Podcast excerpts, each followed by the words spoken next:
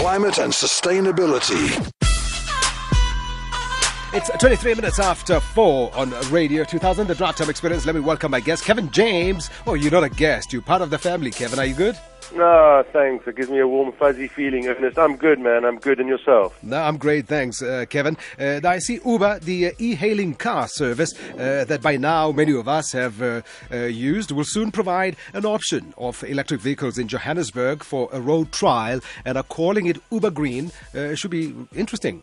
Indeed, Ernest. And the announcement came last Wednesday that the Uber Green option is now going to be launched in the Johannesburg areas for Johannesburg users. It's going to be interesting, as you say, because for the same price as an UberX, which is Uber's cheapest option, Uber riders can now elect to ride in a BMW i3 or a Nissan Leaf electric vehicle. And this started on Monday this week and will run through to June the 3rd. Not exactly sure what will happen after this pilot, if you want to call it, but it'll be interesting to see what the demand will be for this much greener option. So just to give you an idea, the local demand for Uber since its launch in South Africa in 2013, they've moved over 500,000 riders. So they've got scale. They're having a big impact, and they're actually very disruptive to the car rental and other industries. So the influence in South Africa is increasing every month, and will be interesting to see how many people in Johannesburg will be requesting the electric option, to see how many Uber drivers actually invest in electric vehicles in order to satisfy the demand might also be quite interesting, which seems to be, as far as I could research, it seems to be the first in the world where such an option is being provided by Uber. Now, if we consider the impact that Uber's business model has had by letting people charge for driving people in their personal cars, it does actually have a big sustainability impact by reducing the number of taxis and rental cars on our roads. So it also has affected the car rental business, as I say, and people who travel on business mainly, I do it myself now, and opt for Ubering around, and it is a lot less stressful than driving yourself in a car rental, and probably cheaper. I've worked it out as well for myself, depending on how much you move around when you are on business. It has had an impact on courier companies as well, who use Uber to transport packages around now as well. So Uber has been the ultimate disruptor, Ernest, in the transport sector. And now with Uber Green, we may see some further disruption when more and more people opt for the electric vehicle option. So, yeah, let's see what happens. Oh, absolutely. They are a certain and definite disruptor, Kevin, as you rightfully said. But, you know, a great idea. Everyone wants to emulate it or do even better. They're not alone in this space. The ride-sharing thing is taken even one step further. Lyft, a rival to Uber, announced its plans to road test a fleet of autonomous electric vehicles within a year, meaning a full fleet of driverless taxis could soon hit the streets of Joburg any time.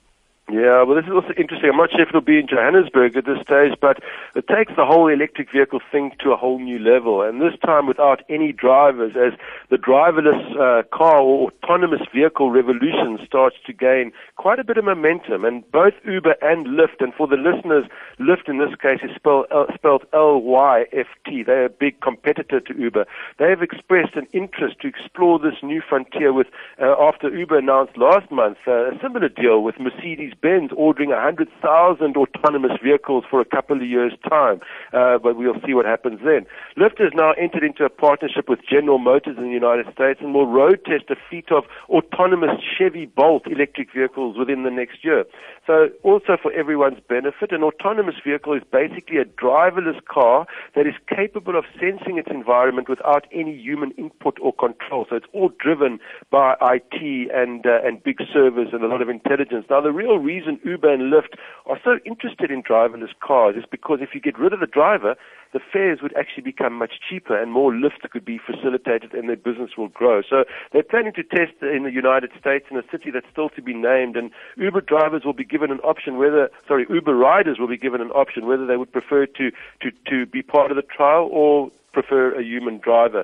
So General Motors, on the other hand, has been working very, very hard and have made about $1 billion offer to Cruise Automation, which is a company that specializes in driverless technology. And this deal would give their efforts a substantial boost and a lot of scale. So the other marked difference is that there should also be fewer accidents on the road. Uber and Lyft, together with Ford, Google, and Volvo, have actually formed this self-driving coalition. It's a lobby for safer streets in the United States, which, if it becomes mainstream, would see actually now a lot of insurance companies losing out. So all this disruption has really a ripple effect, Ernest. So much disruption happening to conventional business models. And the question is, would you take a driverless Uber yourself, Ernest? I think I would wait a while, maybe. Yeah, no, same. I was going to say that. I mean, I live here in South Africa and I can speak from my own experiences. I think I wouldn't be so safe. Let's sort out our own driving habits first before we go driverless. Let's see what happens. Anyway, you have a good day further. All right. Fantastic. Kevin James from GCX Africa.